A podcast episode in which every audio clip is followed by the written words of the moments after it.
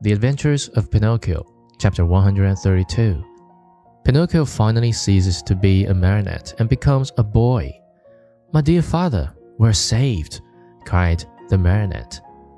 All we have to do now is to get to the shore, and that is easy. Without another word, he swam swiftly away in an effort to reach land as soon as possible. All at once, he noticed that Geppetto was shivering and shaking as if with a high fever. Was he shivering from fear or from cold? Who knows? Perhaps a little of both. But Pinocchio, thinking his father was frightened, tried to comfort him by saying, Courage, father. In a few moments we shall be safe on land. But where is that blessed shore? asked the little old man, more and more worried as he tried to pierce the faraway shadows. Here I am searching on all sides, and I see nothing but sea and sky. I see the shore, said the marionette. Remember, father, that I am like a cat. I see better at night than by day.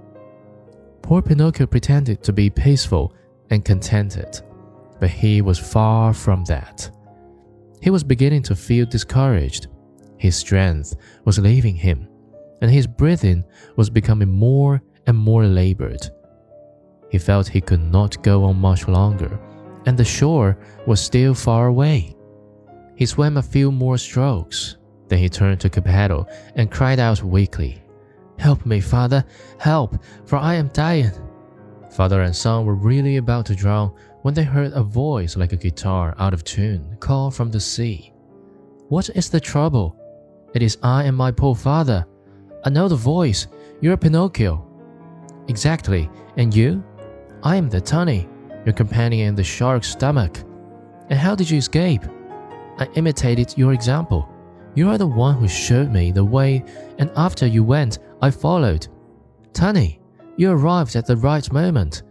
I implore you, for the love you bear your children, the little tunnies, to help us, or we are lost.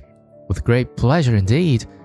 Hang on to my tail, both of you, and let me lead you in a twinkling, you will be safe on land. Geppetto and Pinocchio, as you can easily imagine, did not refuse the invitation.